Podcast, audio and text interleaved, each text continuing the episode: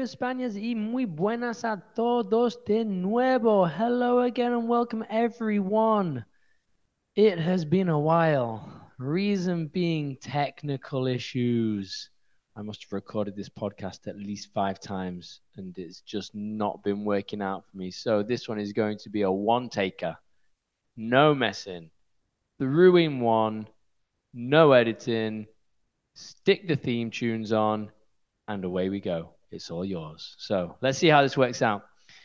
So I'm not trying to show off or make anyone feel bad, but part of the reason that there's been a bit of delay in this podcast coming out is because I've just got back from Miss Vacas.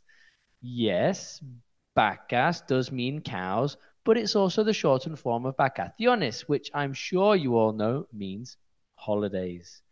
And not only does that in itself bring me to the theme of today's episode, colloquial Spanish, the Spanish used by the Spanish, but being away did too. Now, this summer we didn't actually make it abroad. We went down to the south coast of England to a place called Kent, and we had a staycation. So I guess that pretty much makes it stacas rather than vacas. Either way, it was a really nice break with my family, and we got some real quality time together. Ironically, I think that I got more time in Spanish with them on holiday this time round in the UK for a handful of days than I normally would going away with them for a week in Spain. And that's God's honest truth. Full disclosure of my three children, my eldest is the only one that speaks Spanish, and that is because she spent eight years living in Madrid. So she has no excuse. The others know bits and pieces, but not very much. And I do feel guilty about that. However, when it comes down to it, I tell people that I couldn't be the dad I wanted to be to them in another language. So the book stops, I'm afraid, with me, but that's why I did what I did and why I haven't spoken to them in Spanish the way I possibly could have done. Now, since doing my playgroup type stuff, which I've mentioned before, I've learned a lot of nursery rhymes and read a lot of fairy tales. So perhaps I could be closer to the dad in English that I am in Spanish, but before this last year, I didn't know any of that stuff. I mean, why would I? Anyway, I digress. So, when we were out walking, the youngest two started asking me, Daddy, how do you say whatever it might be in Spanish?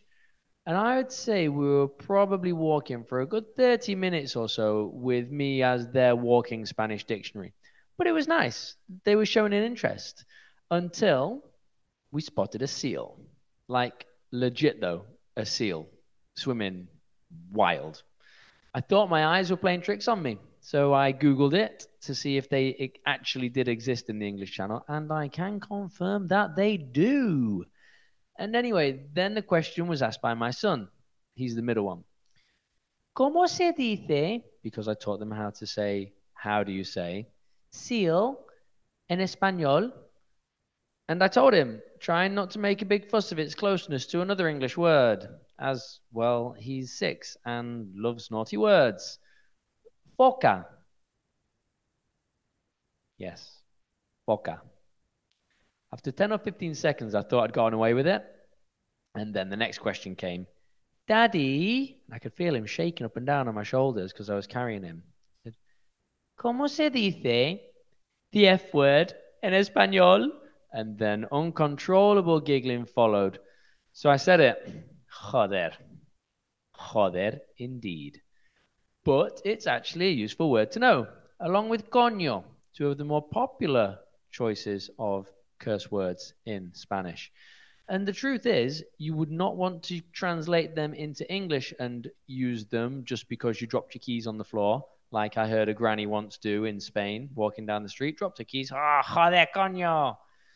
Because, well, like I said, the F word is joder, and actually the C word, yeah, that one, is coño, but it's common in Spain. Its level of intensity doesn't translate equally. Like I said, I heard Granny drop the C bomb just because she dropped the keys.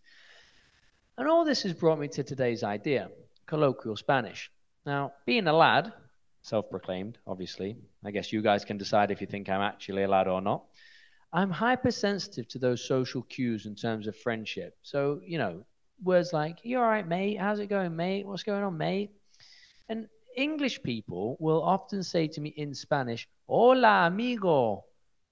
And it's not wrong, but it is far less common than some of those that I'm about to share with you. By far and away, tío is the most popular. ¿Qué pasa, tío? What's up, mate? Now, for those of you that know bits, you'll recognize that tío actually means uncle. So, yeah, bit weird, really. Effectively, it's used the way that bro is nowadays in the UK, which has become popular of late.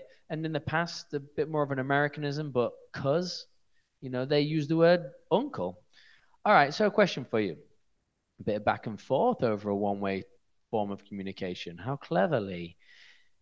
If tío is uncle, what must the word aunt or auntie be? Now, I'll help you out. A word ending in O suggests that it's a masculine word. A word ending in A suggests that it's a feminine word. And these words follow that, that pattern. So if tío is uncle, then tía, yeah, would be aunt. So all those times your mum or your granny got pissed on Tia Maria and Coke, it was literally Auntie Mary that did that. Chaval is another word used, a bit like lad. Tronco is a bit of a rare one, meaning trunk, as in a tree trunk. But that was one that I picked up from the uh, from the Pijos, sorry, which brings me on to learning words as antonym pairs. So an antonym basically means the opposite word to whatever it is that you're using. So in this case, pijo, I learned tronco from the pijos, as we say in England. So los pijos Los macarras. And macarra is one of those words that doesn't go masculine feminine. It just sticks to the A the whole time. Now, if you're trying to locate a friend in Spain, yeah, as you'd have learned on Duolingo and in your textbooks and Babbel and all the rest of them, ¿Dónde estás? You might even have seen ¿Dónde está? if we're talking formal Spanish. And again, both of them are correct. It's not that you've been learning wrong all these years, but whereabouts do you walk? is just as common. ¿Por dónde andas, tío? ¿Por dónde andas? Whereabouts you walk, mate? and I've Derren Browned you. Check out episode 7 for the reference. ¿Qué pasa? That's what I Derren Browned you with. ¿Qué pasa? Meaning, uh, were you paying attention? What's up? Yeah? Yeah. Like a caring person might ask someone looking sad, but also like that famous 90s Budweiser advert. If you know, you know. What's up? And it really does work like in the ad, in the same way as it does across the whole of the United States, as I learnt as a young man back in 2005. Apparently, to the question, What's up, man? Nothing. Why? Isn't really an appropriate answer. The appropriate answer is actually a reciprocal, What's up? in both English and Spanish. What's up? What's up? ¿Qué pasa? ¿Qué pasa? In both cases, with a gesticular lift of the chin. Now, other linguistic irregularities, if that's the right term, probably a linguistic irregularity in itself, one might hear la pasta. Dame la pasta. Tienes pasta. And it's not always about the spaghetti. Pasta in Spain is the slang term for money a little bit like we might have possibly in the past heard dough as money. You got any dough? Hmm, curious. Pasta and dough. When something good happens in England, English, you might hear a get in or get in there. Whereas in Spain, you would quite likely get the toma or even a toma ya. Possibly a bit more closely comparable to have it. Tomar means to have something informally to eat or drink or to take. And if someone happens to be amazing at something, they're often referred to as a machine. Eres una máquina, tío. And if you're not amazing at something, if you are the absolute opposite, then you will be called a packet. Eres un paquete, hombre. And words are often shortened in Spanish. Film, pen, bike, being a few examples. Peli, boli, bici. En vez de, instead of, película, bolígrafo y bicicleta. Now, to show a level of informality, in Spanish, they'll often use the diminutive, which makes something smaller. So if they want to sound cheeky or cute, they'll often use the diminutive too. So they might say something like ito or ita at the end of the word. So they take off the masculine feminine ending and then replace it with the appropriate ito, ita, sometimes even iyo, iya. For example, if a cerveza is a small one, then it would become a cervecita. Or if a chicken was just a chick, it would be a pollito instead of a pollo.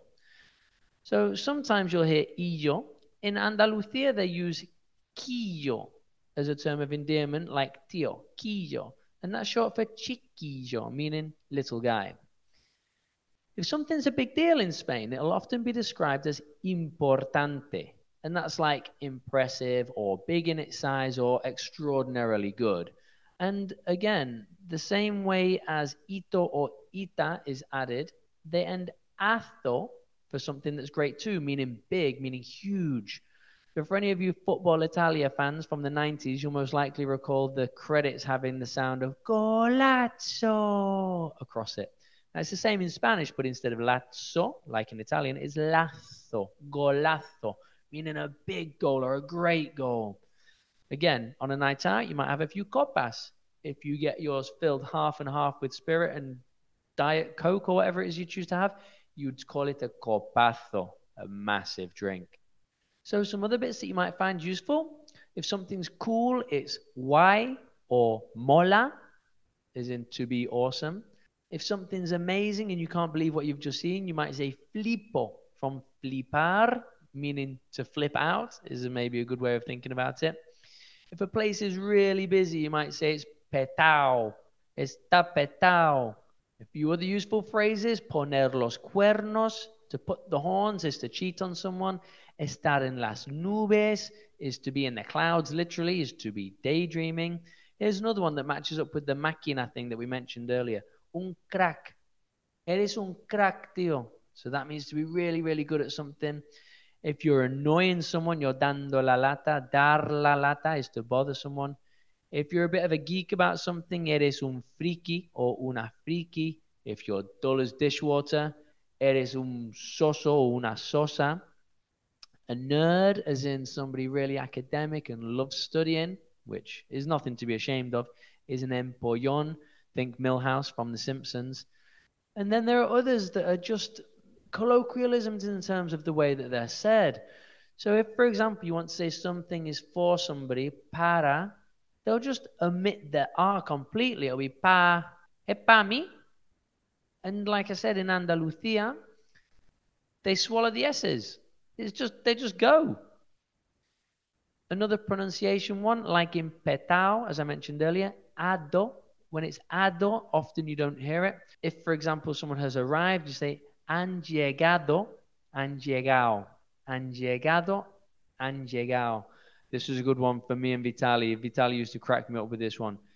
When people say see you later in Spanish, it should be hasta luego in Madrid. It's closer to talo. Talo. And that's it. One take. I've blitzed it. We've blasted through, and I know it's not a long episode today, ladies and gents, but after the frustration of going through time and again with the editing process, with the mic not working, with the laptop not connecting properly and whatever other issues I have had, we're calling it on this. We're going for it. We're uploading it. We're seeing how it sounds and we're just going to run with it because with any luck, you guys have missed me because I've missed putting things out. I've missed being able to know that I'm reaching other people. I've missed that I'm not in contact with you guys and I miss the messages that I get from friends, from people I don't know, from new listeners that send me messages here and there. and I am grateful to every single one of you. Os doy las gracias. I thank you. Muchas gracias por escucharme de nuevo. Thank you so much for listening to me again.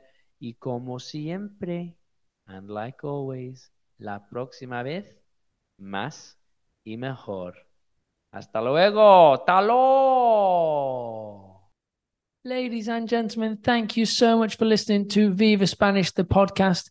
And I am on the beg with this. Can you please do me the gracious favor of sharing, liking, commenting, following, recommending, doing everything that you can to get the word about Viva Spanish out there?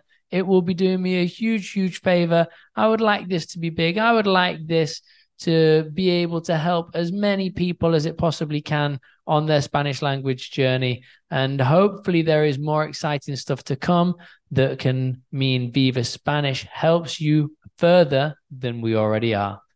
Muchísimas gracias a todos.